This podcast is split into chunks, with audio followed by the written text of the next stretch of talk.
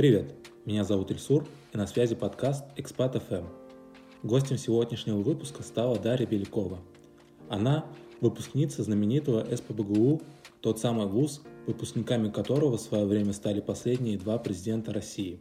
Уже во время учебы началась ее международная карьера, тогда она отправилась на стажировку в престижную бизнес-школу HEC в Париже – с тех пор у Дарьи накопился 12-летний опыт работы как в российских, так и в западных компаниях, где она была руководителем отдела кадров.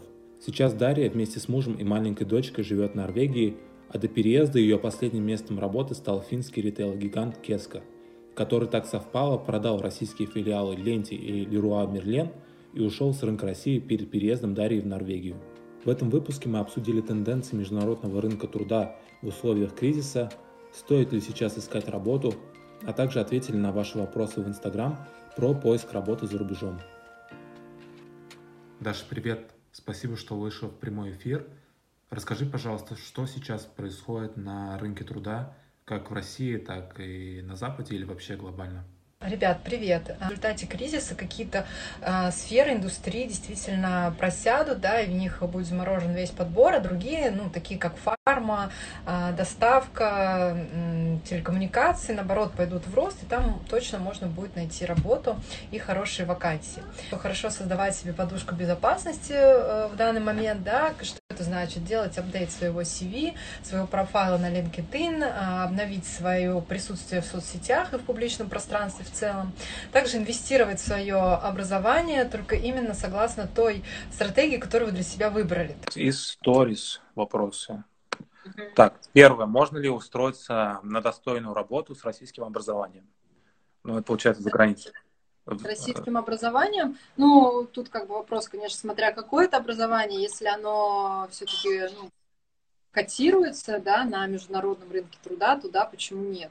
Это первый момент. Второе, мне кажется, что э, даже важнее то не какой у тебя диплом, а какой у тебя опыт работы. То есть если тебе реально есть что показать работодателю, чем ты, может быть, можешь быть ценен для этого работодателя, то да, безусловно, шансы есть с российским образованием, с российским бэкграундом, если хороший язык, обратите на это внимание, потому что, ну, многие считают, что не могут приехать без знания какого-либо языка и по ходу дела подучить.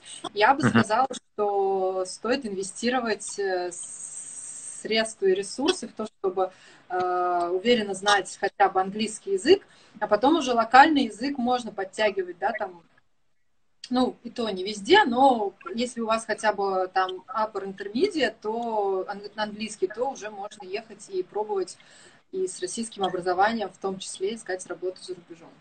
То есть ответ да, можно попробовать. То есть здесь должно сложиться несколько факторов, не только от э, диплома зависит. Ну, здесь, наверное, да, больше все-таки будут смотреть на опыт, на мотивационное письмо, и основной отбор, наверное, будет проходить во, во время собеседования. Ну да, они есть, будут.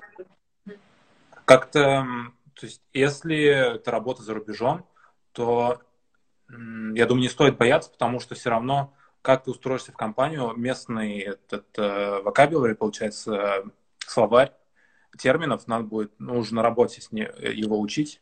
То есть э, на собеседовании больше будет э, разговор, наверное, про какие-то личностные качества, то есть не, ну, не какие-то углубленные технические вопросы. Ну, если ты, конечно, не IT или... Да, например. Я думаю, что на собеседовании, ну, больше даже, ну, личностные качества, да, безусловно, не влияют, то есть это здесь э, проверка идет на то, насколько у тебя согласованность есть э, корпоративной культуры компании с их ценностями, да, насколько ты вообще попадаешь в, в их ценности. А, вот, а, так, что сказать? А, кроме этого, конечно, проверяют э, компетенции насколько твои компетенции соответствуют тому, что хочет видеть работодатель, и ну, что он заявляет в своих требованиях к вакансии, в вакансии. То есть здесь э, ну, вот это вот основной пул. Насколько ты личностно подходишь под корпоративную культуру, насколько твои, э, твой опыт, э, твои компетенции, твои скиллы, они подходят под требования корпорации. Ну, если мы говорим о трудоустройстве в организацию. Ну, это там сразу отвечу, наверное, на вопрос, нужно ли переводить русский диплом. Ну, желательно все документы, если устраиваешься на работу, я думаю, переводить на английский. Ну, лучше да, потому что они могут просто не понять, что на русском написано. Ну, не, угу. не каждый работодатель будет сам там что-то переводить, поэтому лучше все сделать самому. А, при нужно ли предоставлять э, сертификаты знания английского при устройстве на работу? ну, как бы любое подтверждение сертификатом, будь то TOEFL или IELTS, это хорошо. А, то есть это будет плюс, что вы не голословны, да, но это не главное. То есть если у работодателя в вакансии изначально стоит требование, чтобы у вас был TOEFL не ниже такого-то уровня, не меньше стольки-то баллов, тогда да, вам нужно его предоставить. И вам нужно его даже специально сдать, если вы хотите именно попасть к этому работодателю.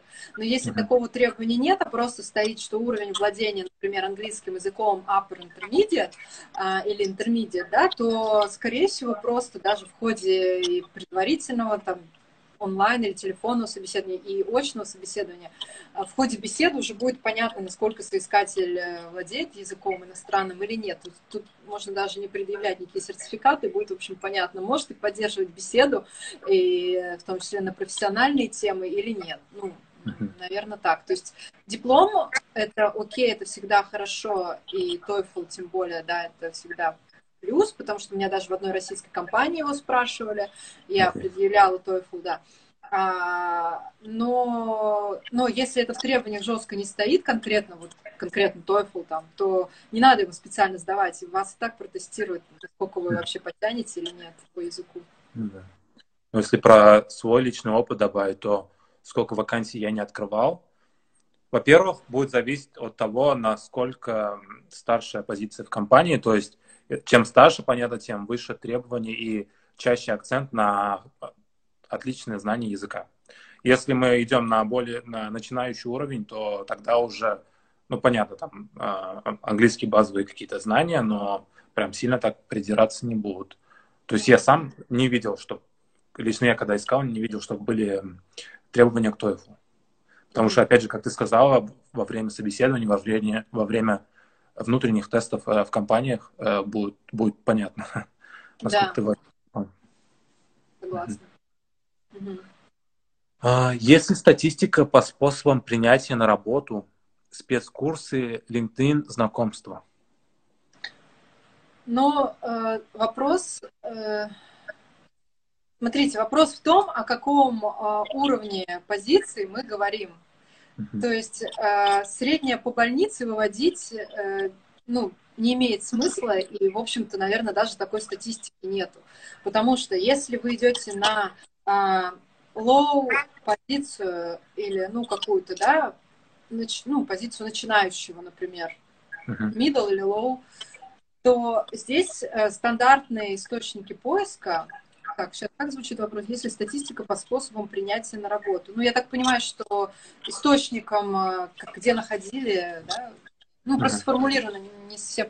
В общем, э, если это лоу-позиция, то стандартные источники будут в топе. То есть, ну, опять-таки, да, там, если говорить о российском рынке, то там тот же Headhunter, оттуда будут черпать массово, ну, таких, ну, обычных специалистов, так скажем. Если мы говорим о топах или если мы говорим о каких-то уникальных специалистах, то, э, безусловно, э, здесь уже выйдут в приоритет как раз-таки нестандартные источники, да, то есть тот же LinkedIn, когда мы точечно ищем, ну, HR ищет точечно по каким-то связям, взаимосвязям, через профайлы, через, э, ну, там, знакомство, я, честно говоря, не назвала бы это таким источником, это может сыграть свою роль, но Uh-huh. Вот. То есть здесь уже, да, в топовых позициях, безусловно, это executive search, это через э, какие-то топовые кадровые агентства, рекрутинговые агентства, через э, ваши профили, то, как вы, э,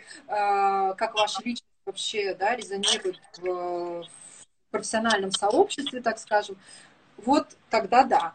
То есть здесь вопрос, о каком уровне персонала мы говорим, от этого будет зависеть. А так э, для себя можно какой сделать вывод – все источники хороши, нужно себя максимально э, ну, быть прокачать. представленным во всех источниках. Да, прокачать везде. Ну и да, наверное, все-таки стоит большое внимание уделять нетворкингу. все, что сейчас происходит онлайн, все эти джоб-ивенты, которые ты назвала, mm-hmm. то есть их надо по максимуму использовать. Ну и там, конечно же, есть свои нюансы о том, как правильно выстраивать нетворкинг. Но это уже отдельный эфир. Да. Вот. Mm-hmm. А, следующий вопрос. Возможно найти стажировку или работу с меньшей зарплатой, но с обучением от компании IT. Ну, э, да, здесь, э, знаешь, наверное, я бы так ответила, что возможность, да, безусловно, есть. Но э, вопрос, первое, в чем э, твоя уникальность, что они захотят тебя э, взращивать, так скажем, да, развивать. Э, потому что вот существует достаточно много программ, э, как, ну, крупных компаниях, по крайней мере, не знаю, там, ну, я сейчас даже не, не в плане IT, я про все могу сказать э, специальности, что, не знаю, там какой-то Procter Gamble, L'Oreal и так далее. Вот такие, ну, огромные монстры, они, у них у всех есть э, свои программы взращивания талантливых э, выпускников. Ну, я думаю, как бы это не секрет, да. И но здесь нужно понимать, что они реально нацелены на талантливых молодых людей, которые приходят на стажировку, которые приходят на небольшую зарплату, но у них есть реальные шансы и достаточно быстро вырасти в этой организации э, чуть ли не до топовых позиций. Uh-huh. Вот через, через, в том числе через такие программы. А, и возвращаясь к этому вопросу, вот э, можно найти стажировку, работу с меньшей ЗП, но обучением от компании. Чтобы компания захотела в тебя вкладываться,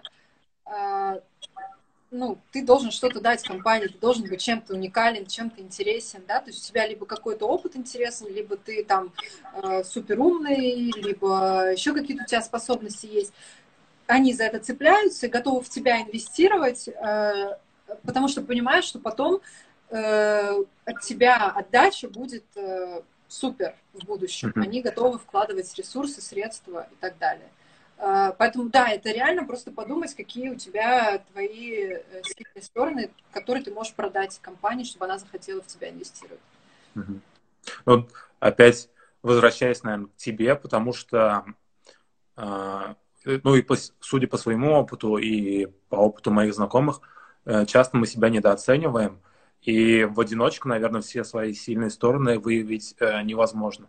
То есть, ну, я сам брал несколько коучинг, э, коучинговых сессий, э, в основном здесь, в Дании, и там уже с профессионалами, профессионалами я проговаривал, то есть э, и цели, и как правильно сделать резюме, то есть как максим, сделать его таким, чтобы оно давало максимальную отдачу, mm-hmm. и все свои сильные стороны там указать. Просто не знаю. Немножко, немножко стесни... Ну, по, по крайней мере, все, кто из русскоговорящего пространства, немного стеснительные, по-моему. Ну, Особенно, да, когда нас... на Западе живешь, это замечаешь. У нас в культуре как-то принято, что продавать себя и свои услуги это стыдно. Ну, у нас так воспитали, мне кажется. Поэтому люди часто на собеседованиях стесняются, говорят мы вместо я, да, я тоже про это писала. Вот рекрутеру очень режет слух, когда кандидат на собеседовании говорят, говорит, мы там сделали то-то, то-то. Я говорю, э, так э, а вы-то что сделали? Вот э, уточните, пожалуйста, вы-то что сделали?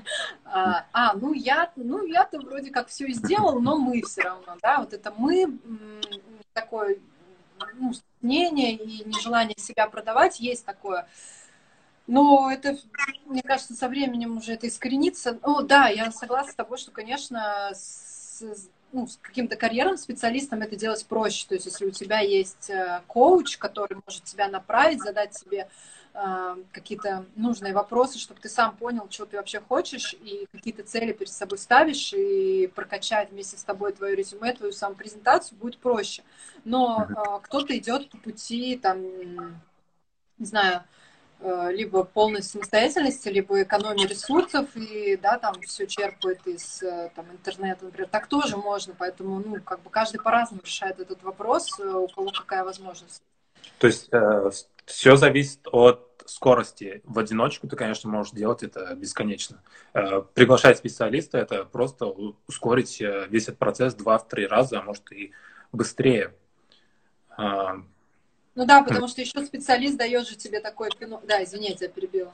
Да, не, не, из числа высших войск. А, вот, это же получается та же самая инвестиция в себя, так же, как и онлайн-образование, а, потому что если сравнивать то, сколько ты вкладываешь и какую отдачу ты получаешь, ну, просто это смешно. То есть ты сейчас заплатил немножко за консультацию, и потом получаешь такой вот э, прорыв. Ну да, потому что ты потом можешь устроиться на работу, которая будет зарплатой в два раза больше, чем там, uh-huh. твоя предыдущая, да, потому что ты ну, прокачал какие-то аспекты свои. Uh-huh. Это да, это инвестиция в себя, но опять-таки, да, не как бы не, не все, не все, в общем, это всегда Понимаю. осознают. Потому что еще вот что хотела сказать, что этот коуч, профессионал, не только, да, какие-то технические там аспекты или, ну, или направить себя и так далее, а он эм, он еще дает тебе мощный импульс, потому что ты заплатил за коучинг, ты заплатил за консультацию, у тебя готово резюме, у тебя готова презентация и так далее, и все, ты идешь на рынок труда, у тебя уже такой мощный посыл, тебе уже отступать некуда. Ну как, как да, заплатил деньги, ты, в общем, провел работу такую, и человек тебе там э, помогал. Уже просто отсидеться не получится, ну, уже ты обречен ну, и... на успех. Ну, это и доступ уже в твоем случае в, в твой э, нетворк?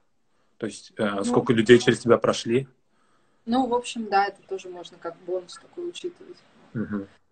Так. так, дальше. Не один раз читала такое у блогеров. Чем выше зарплата, тем выше налог. Люди из-за этого не хотят повышать свой доход. Это про скандинавские страны, наверное, или европейские ага. страны.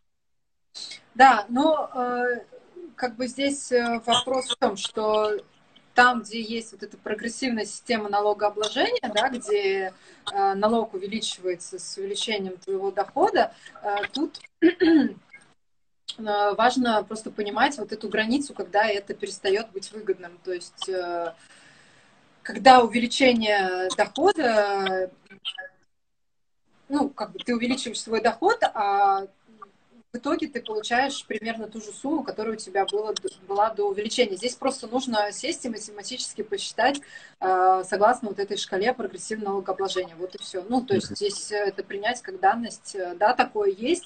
Скандинавы вообще мне сказали, что дикие трудоголики готовы бесконечно там трудиться и выходить в выходные дни работать и брать там овертаймы. Нет, они как бы ну, они нормально живут, у них нет такой необходимости. Они не выживают, они просто живут в себе в удовольствии, работают преимущественно тоже в удовольствии. Поэтому, а, ну, в общем, да, есть такая система налогообложения, но мне кажется, что для скандинавов это окей. Ну да, то есть э, если ты, у тебя средний заработок, то, заработок, то ты живешь, э, в принципе, нормально и на все тебе хватает, может, поэтому лишней мотивации и нет э, зарабатывать больше, потому что знаешь, что ты будешь платить больше налогов. Но не знаю. Да, не будет смысла, да. Угу.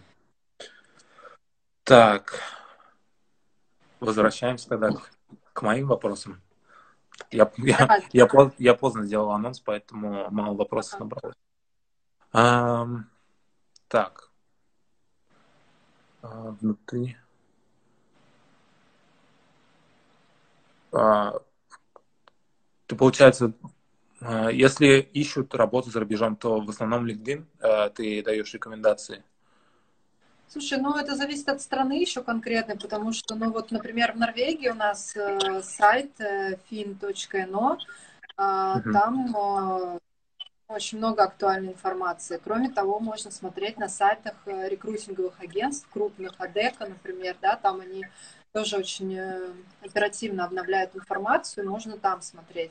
Но, наверное, проще смотреть на таких, да, агрегаторах, э, которые, ну, как бы объединяют в себе из разных источников все возможные вакансии и и там уже смотреть, что если эта вакансия размещена от того же АДЭКа, то переходить уже на сайт АДЭКа, там у них э, заводить свой личный кабинет и, э, например, уже вести дальше работу с ними там в, в их поле, так скажем, да, это будет эффективнее. Вот. А, но это про Норвегию, если, а в целом по Европе, ну, LinkedIn, да, он, безусловно, сейчас очень эффективный инструмент, но кроме того, вот я говорила, что сайт uh, monster.com, uh, еще есть несколько достаточно, ну, у меня даже есть пост про там, поиск работы за границей, там, называется Monster тебе в помощь, да, то есть там еще несколько сайтов перечислены, которые можно использовать для этого дела. Но социальные сети сейчас очень-очень э, показывают эффективность высокую, поэтому обращайте на них внимание тоже отдельно. Да. Я довольно часто вижу, что все больше и больше людей находят работу через Facebook. Например. Угу. Ну, это, опять же, наверное, англоязычное пространство. Да, но и опять же нужно помнить, чтобы тогда в вашем Фейсбуке не было там, да, фотографии с вечеринок э, бесконечно там, с друзьями и так далее. То есть, если вы используете этот ресурс для поиска работы, что рационально, то, ну, почистите его, там, сделайте его приличным. И mm-hmm. тогда можно смело его использовать и искать через него. Mm-hmm. А, по твоему опыту, где проще всего, если мы говорим про Европу, где проще всего устроиться на работу? Слушай, я не знаю, даже так вот... Э, ну, опять-таки, мне кажется, это от специальности зависит, от специализации человека, потому что, ну, не знаю, это будет опять, знаешь, такое среднее по больнице. Ну, так, наверное, уже надо более специфично смотреть, я бы так сказала. Но мне кажется, ты уже говорила, а, если брать скандинавские страны, то сами скандинавы не очень-то, э, как сказать, э, гонятся за карьерой и за какими-то большими доходами, поэтому, ну, и сами себя они, по-моему, называют ленивыми довольно-таки. Mm-hmm. Вот, и поэтому здесь довольно-таки, довольно активно при, приглашают иностранцев на работу, потому что, ну... Ну, кому-то надо работать, да. Да, да, да. И зарплаты относительно хорошие, поэтому много иностранцев сюда едет. И второй большой плюс это, конечно, английский. Потому что в этих странах э, легко с английским.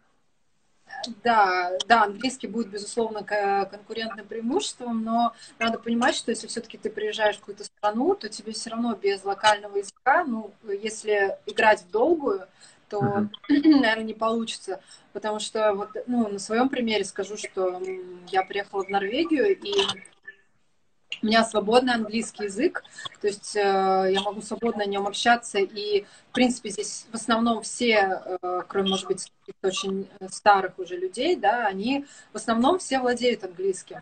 Но mm-hmm. ты все равно чужак, когда ты используешь этот английский язык. Ты все равно не свой, и такого доверия, какой-то дружбы и так далее простроить с английским только не получится. То есть здесь все-таки нужно, мне кажется, понимать, что нужно будет оперативно учить какой-то ну, местный язык, там рано или поздно все равно придется это сделать.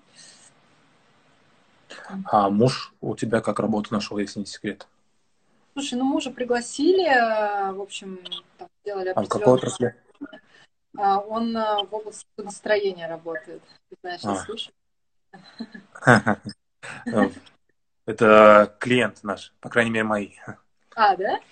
А, а как вы связаны с Вистрой? Ну, мы э, продаем, ну, производим покрытие для судов.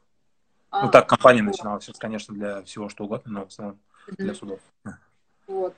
Ну, мне кажется, вообще сейчас вот в скандинавских странах, э, что касается, ну, это же, да, здесь э, судостроение, оно такое играет существенную роль, поэтому все, что с этим связано, оно, в общем, тоже, тоже выигрышно всегда.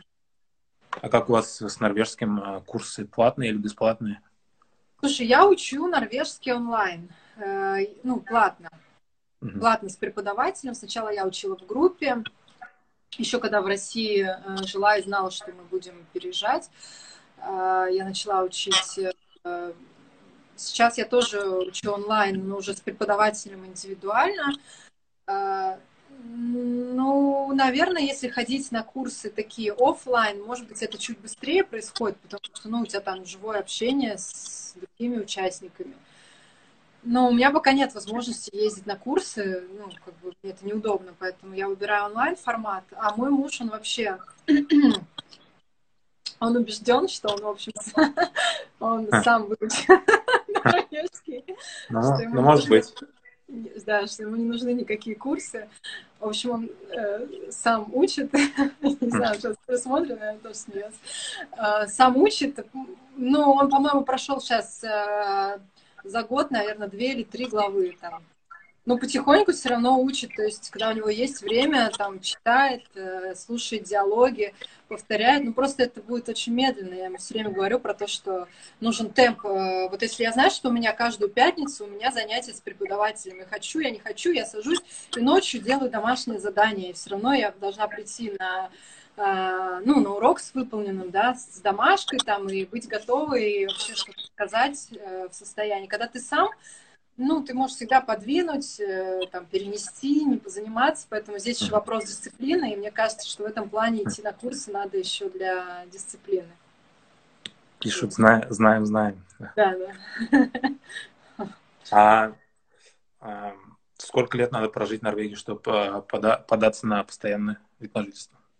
Слушай, по-моему, 7, что ли, или да. могу ошибаться. Ну, что-то там mm. прилично, да. Надо же mm. сдать э, вот этот тест по языку. А, что там, или там, или три года, или все. А, а, через три года можно подавать на что-то, что позволит себе каждый раз не получать новое-новое разрешение, а через 7 лет там, по-моему, вообще на... А, через 7 лет, по-моему, на гражданство уже подаешь, а через 3 года на постоянный вид на жительство. Вот, по-моему, так. Но поскольку мы еще до этого не дошли, я как бы не большой в этом свет. Ну, вы уже в пути. Ну, Учить, пос... Учите язык, по крайней мере. Посмотрим, да, что будет после кризиса. Давай, Блиц.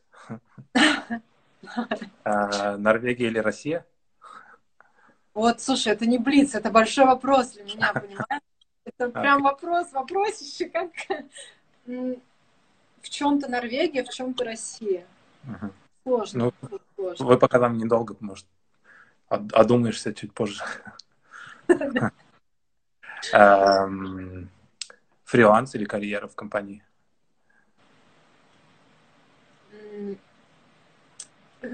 Для стаб... любящих стабильность, карьера в компании. Для любящих свободу, фриланс. Наверное, mm-hmm. так. Универсального какого-то нет такого инструмента. А, кто тебя мотивирует? Я сама себя. Сама себя. И какую-то книгу для тех, кто хочет построить ну, какую-то значимую карьеру. Можешь порекомендовать? Слушай, ну я бы даже не касательно карьеры порекомендовала. Моя любимая книга — это «Семь навыков высокоэффективных людей». Uh-huh. Это моя прям самая любимая книга, и мне кажется, что ее можно применить не только к карьерному росту, но и вообще к своему развитию в жизни. Да. Читал его? Читал? Да, да. Читал и перечитывал, да. Да, мне кажется, это прям, да, must have. Ну да, уж, да, уж давно. Ну, давно, но давно, да, у меня тоже давно, но для меня остается это каким-то, ну, таким базовым, наверное, инструментом для... Я даже сейчас скачал ее в аудиоверсии теперь, и просто, чтобы у меня там фоном где-то она играла, когда я на велосипеде, то я ее слушаю. О, это, кстати, хорошая идея, да, слушать проще. Ну, давай посмотрим. А, надеюсь, все получилось записать, и хотя бы в аудиоформате. Я думаю, большинство, большую часть получилось.